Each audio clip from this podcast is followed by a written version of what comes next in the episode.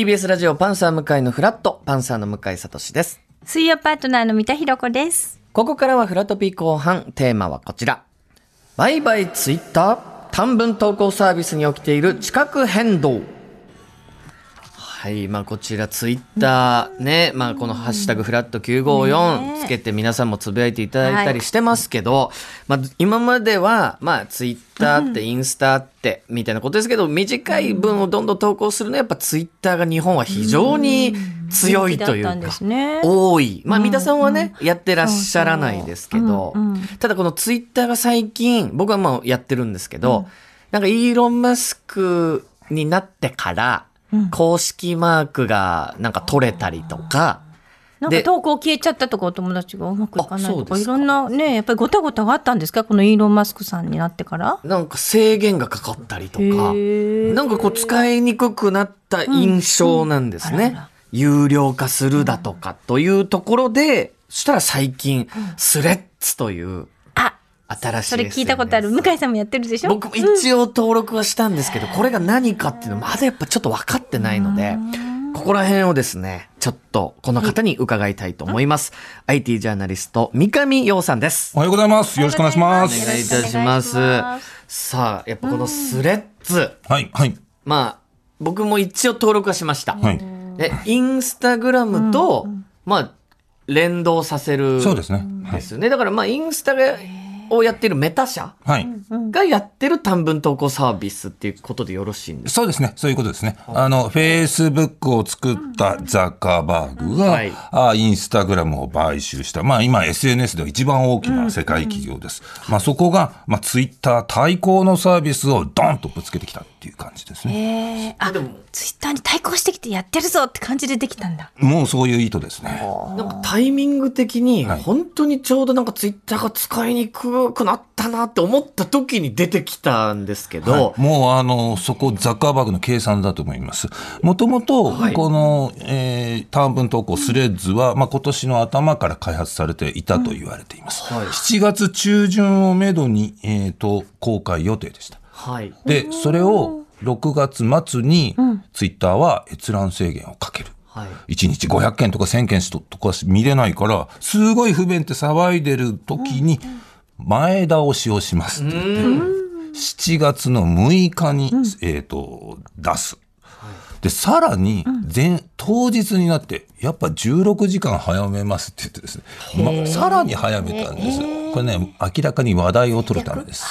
でもこの戦略は成功してますよ、大当たりです。あの、インターネットサービスの世界記録を作っちゃいました。5日間で1億ユーザーっていうのは世界記録。実はこの世界記録ですね、今年の1月に塗り替えられたばっかりで、チャット GPT がわずか2ヶ月で1億っていうことで大きな話題になったんですけど、まあそれをたったの5日でやっちゃったんで、2日で。まあ、これはね、ザッカーバーグは本当にこういう、こう、人のピンチにつけ込むのがうまいなっていう感じです。戦略勝ちと本。当にそうですね。え、はいツイッターは今登録者数というか、はい。それはどれぐらいなんまあ、ですか、世界的にアクティブユーザー数が5億ユーザーぐらいって言われています。はい。で、今スレッズがじゃあ1億、1億5日で1億。はい今はい現在どれぐらいなんですか、えーとですね、数字出てないんですけど、多分まだ1億5000万まではいってないと思いますけども、はい。1億強まあ、です、ね。そもそも、ツイッターとこのスレッズの違い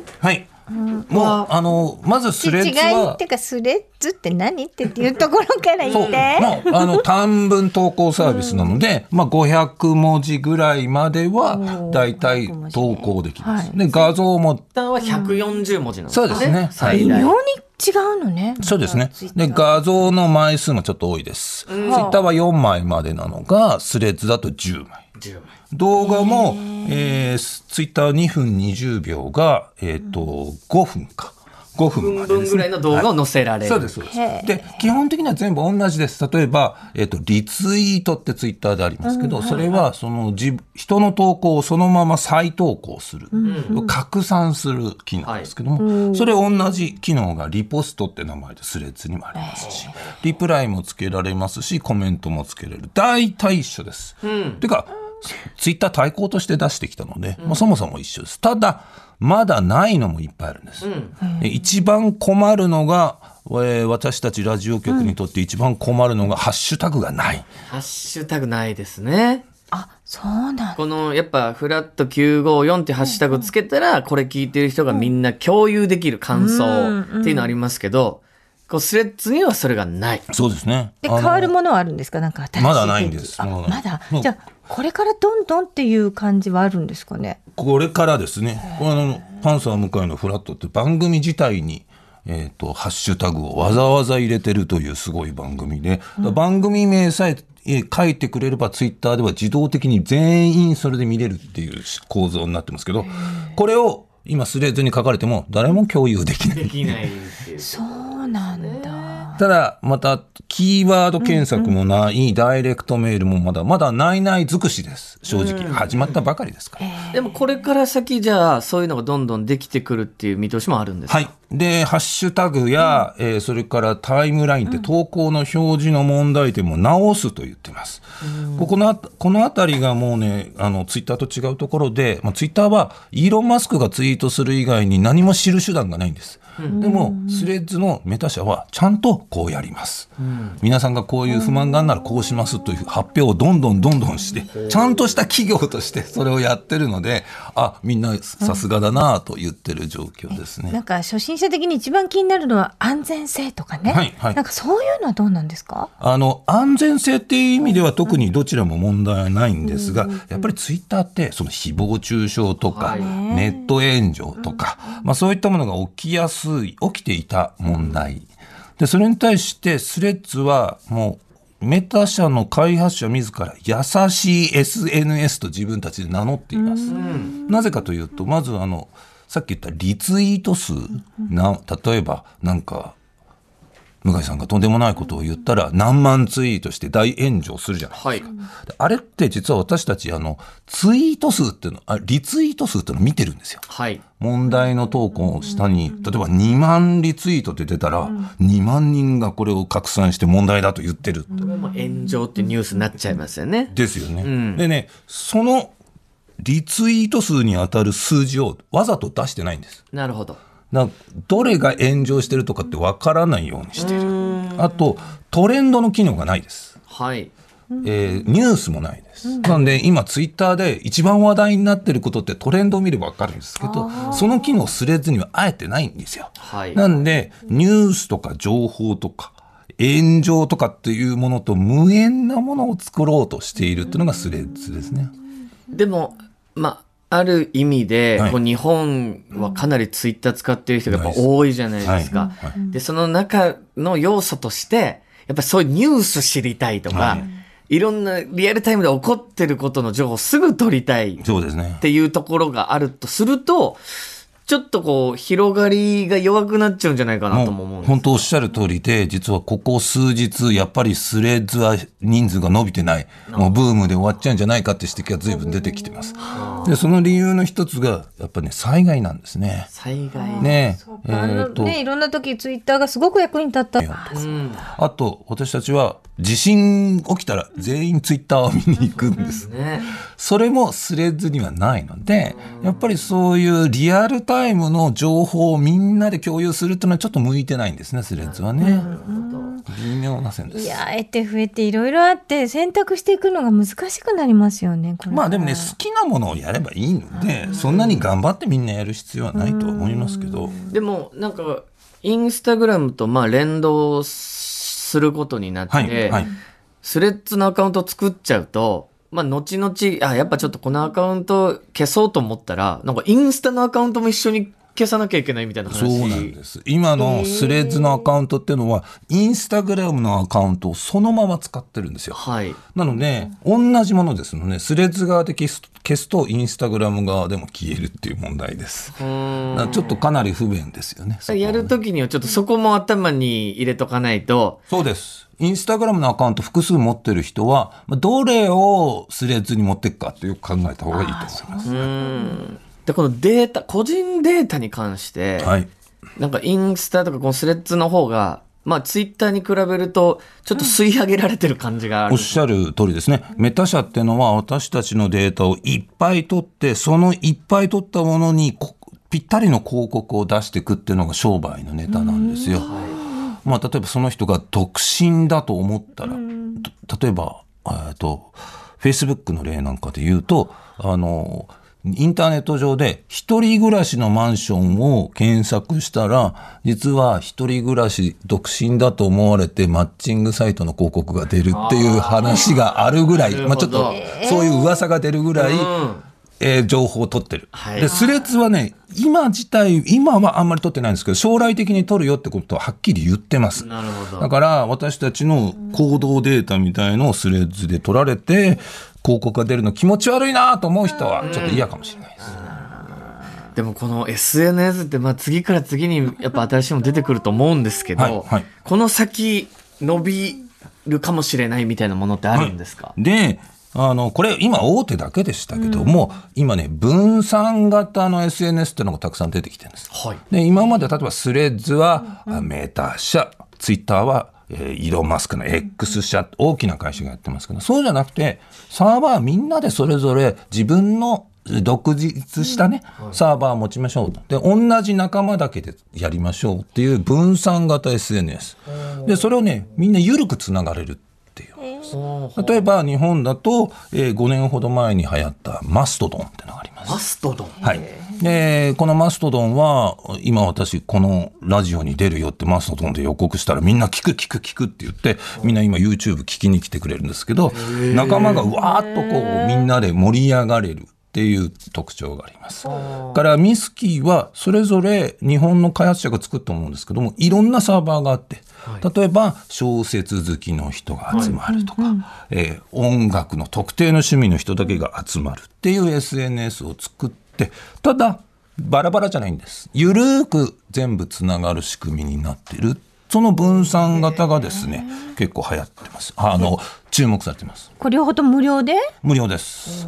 私はもうマストドンは面白いので朝から晩まで下ネタ専用 SNS 使い方してるんですか？はい、私はですね。えその昔流行ったミクシーとかで、なんかコミュニティを自分たちで作ってあそうですそうですこになんかみんな入ってきてそれを好きな人で話し合うみたいなのってありましたけどそれにちょっと近いちょ感じっと近いですね。はいか。で、ただ全部独立してるわけじゃなくて、ゆるくお互いフォローし合うこともできる。ただ、一つ一つのね、その話題の中でやっていきましょうという形ですね。これあの、これをね、あの、いわゆる分散型 SNS の共通の仕組みがあるんです。はい、共通のこのやり方があるんですけど、実はこの共通のやり方にスレッズも入ると言っています。なので、スレッズは最初から全部自分たちでやるんじゃなくて、分散型 SNS ってみんなが自由にいろんな自治体やいろんな趣味の人たちでやればいいじゃん。そこに私たちメタ社もつながりますよって言ってるので、もしかしたらその分、えー分散型 SNS の流れがこのスレッズで少し加速するかもしれないですね。でもこの有償化ですか、まあ、ツイッターがちょっとお金かかるみたいなことになってくる中、スレッズとかにそういう動きっていうのはないんですか、はい。あの、すもうすでにザッカーバーグは、えっと、10億人超えるまでは課金しないって宣言しています。いや、すごいことを言いますけどね。なるほど。まあ、実は、それ、ザッカーバーグの昔からのやり方で、人をわーっと集めておいて、後でお金を取る。ただ、広告です、彼らはね。なるほど。イーロン・マスクがツイッターでやってるような、有料課金っていう方方式ではないので、まあそこは、なんていうんですか、イーロン・マスクだとね、こう月額いくら払え、だったらマークつけてやるよっていう感じのビジネスなので、ちょっと嫌がってる人もいますから、その意味ではスレッズのやり方の方がもしかしたらうまくいくかもしれないですね。はい。世界的に見たらどうなんですか？スレッズって。こうあ、えっ、とですね、あの、日本人なんです。スレッズ。ぱこういう短文系ってやっぱ日本人なんですね。本当そうです。もうね、あの、大喜利やりたいんですよ。本当に俳句短歌、ツッコミをしたいんです。そういう、まあ、国民性っていう言い方するとあれですけど、ええまあ、短い文で、何かドンって言いたい。言いたいんだと思いますね。あとは、あの、飯テロですね。はあ飯テロ？スレッズはなんかね、あの、ゆるいインスタグラムな感じで、まあ、み自分が食べたものをガンガンな流すみたいな、なんか飯テロだったり。美味しいご飯の画像三とか。上さんはさっきマストドンでちょっとね下ネタとかおっしゃってましたけど 結局のところいろいろある中で三上さんの一番好きなのはどれ？えっと、一番好きなのは、あの、下ネタ言ってるマストドンです。でも、あの、まあ、ツイッターが一番ね、その、広がりやすいことは広がりやすいので、あの、個人的なことも、仕事的なことも、まあ、つぶやけるから、今のところやっぱり一番、ね、あの、汎用性は大きいと思います。スレッズ出てきたことによって、ツイッターが、あ、これ頑張んなきゃなというか、これちょっとまずいなっていう空気でいろいろ変わってくってことはないんですか？ところが、お金がないんですよ。えどで、イイーロン・マスク自身がもうツイッターで毎日数億円の赤字を垂れなし流している。でキャッシュフローがどんどんやればやるほどなくなっていくので、お金がないので、すぐにでも何とかしなきゃいけないと言ってるので、対抗策を打てない状況で、ない。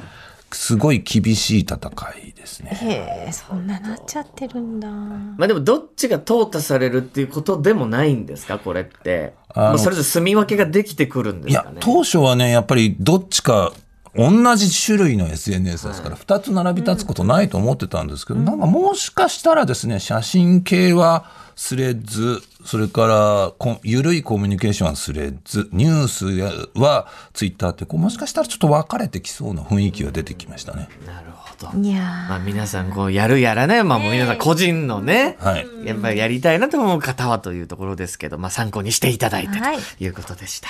はい。えー今朝のゲスト IT ジャーナリスト三上洋さんでした。ありがありとうございました。がとうございましたフラットフラットフラット